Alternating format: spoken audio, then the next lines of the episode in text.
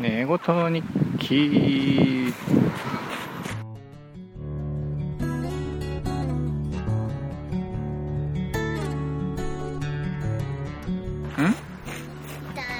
ん？痛い。もう帰るか？やだ。やだ。ちょっと我慢しろじゃあ。お茶で洗うっていう手もあるけどな。引き続き、えー公園からお送りする。何？まあしみるしみる。水水でももうしみるとそそれそんな怪我してるとな。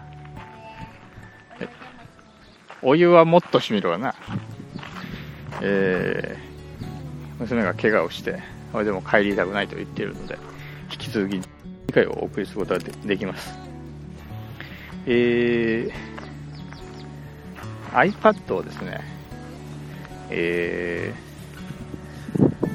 旧 iPad ですね。初代 iPad を入手してこれでですね電車の中で PDF やら電子書籍が読めるということで、えーちょっと何度か試していたんですが、えーそのうちですね、えー妻や子供に iPad を奪われしょうがないのでまた iPhone で PDF とか読む生活に逆戻りなんですが小さくて読めたもんじゃないです。いうかね PDF とかねその電子ブック？なんですか？どういうあれか未だにちゃんとわかんないんですけど、えー PDF だと iPhone 用に作成した PDF でない限りそのフォントを大きくして1行の文字数を減らして iPhone でも読みやすいように表示するなんていうゲートはできないわけですよ。なので、えーオライリーという、ね、プログラム関係の本ばっかり出してるとこあるんですけどそこのところの書籍購入したはいいけどパソコンでしか読めない。iPhone で読もうとするともうとんでもなく面倒くさいことになるんでという日々が続いております。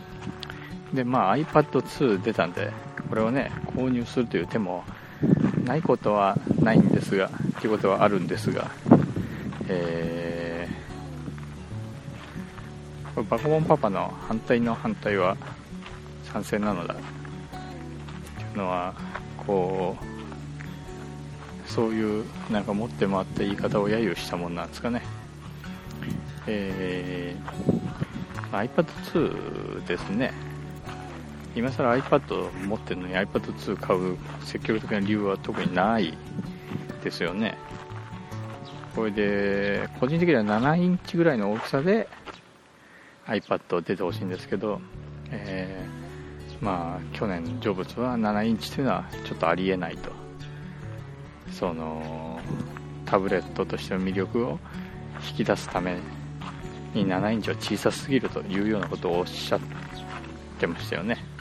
ジョブズが言うなんかそういうのを否定的なことを言うとしばらくするとそれがアップルから出たりするっていうようなそういうような例も過去幾度となくあったのでもしかしたら7インチ版でレティーナディスプレイというこうすんごい一個一個のそのドットの小さい液晶で出てくるんじゃないかっていう気はちょっとしますけどそれで出てきたらちょっと嬉しいんですけどね。ただそれ待ってもいられないんで7インチの Android のタブレット買ってはどうかということを今ちょっと考えております。これ安いやつだと1万2000円3000円ぐらいであるんですよ。おいちょっとそそっち行くなそっち行くな。そっち行くなってお前。えー、お前そこはなそこ公園じゃないからな。でもそっからそっから動かないんだったらいいよ。えー、アンドロイドのね安いのが1万2000円ぐらいであるってことで。ねただその1万2000円とかで安いので安い値段で出てるのはどこのものとも知れない製品なので、えーすぐに壊れる可能性もあったりするんですよ。チープな作りで。ただそういう怪しいもん好きな人にはおすすめですみたいなこうコメントが Amazon であったりするんでね。そういうのちょっと欲しいかなと。ほいでまあ実際やね 3G の回線とか使えないんだったらちょっとそのポコプラグとかリンクステーションとかの、えー使ったクラウドストレージですか？そのネットつないどいてそこから本読み出すみたいな使い方できないんですね。うん。ちょっとどうかなっていうところなんですけど。そもそも iPhone でねその w i f i つなぐための機能が使えないっていうのはね、えー iPhone の機能としてあるんだけどソフトバンクはそれを OK してないっていうのがあるんで。うん。まあでもねソフトバンクに文句言っても始まらないので、孫さん今回の地震では大活躍してますからね地震から日本がいかに立ち直るべきかということで、えーなので今更孫さんにその iPhone でそのテザリングっていう使い方なんですけどあのそういうことやらせてくれよっていうのも酷かなという気はしますんで、えーまあ、とにかく Android で Android タブレットで7インチで、まあ、1024×768 の解像度はあり、えー SD カードのスロットついてれば、まあ、ある程度本そこに入れて PDF のちょっと良いビューアー、ね、これは Android アプリがあるんでいくらでも選べると思うんですけどそういった使い方ができるんじゃないかと期待してるわけです。ただねちょっとその辺で5万も出すんだったら iPad 買えようっていう話なんでね。その辺どうなのかちょっと分かりませんね。何それ。あらまた。お前ダンゴムシもなのんびり暮らしてるところに突然でかい手がやってきてうわーってな取られていくからまた元のとこ戻してやれ。後でか。えー、ということなので Android 欲しいなと。これでどこでもそのね私のたくさんの書籍今であの PDF 化してるんでそれ読む自由に読む環境が欲しいなと。あのねやっぱ思うんですけど本を溜め込んでまあ、並べるのがやっぱこう楽しいことの一つなわけですよ。でこれを次々に電子書籍化していくと PDF 化していくと本がずんどんなくなるんですね。結構寂しいんですよそれは。ただそのききれいに並べときはね別にそんな電子書籍化しなくてもいいんですけど床の上やら机の上やらベッドの下やらそういうところにどんどんどんどんやっちゃうんでね。電子書籍化してきれいに片付けるっていう風な強行手段を取らざるを得ないんですけど、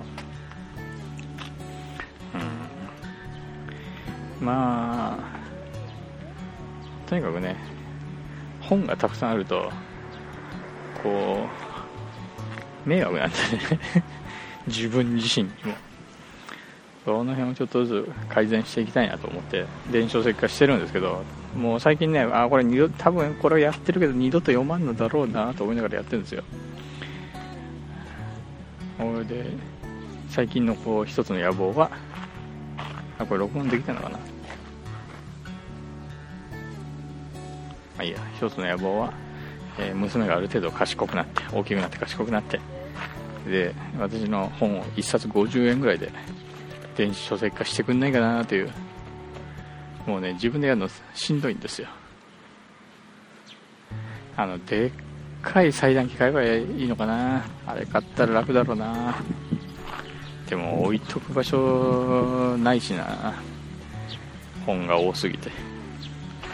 でもあれ買えばそのねあっという間に本が次々に片付いてそれを置くスペースもできるというもの。うん。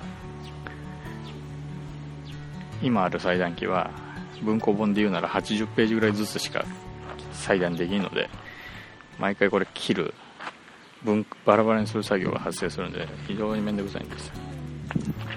まあなかなかね。うん難しいところですけどね。というようなまたも取り留めない話でえー今回も終了したいと思います。じゃあさようなら。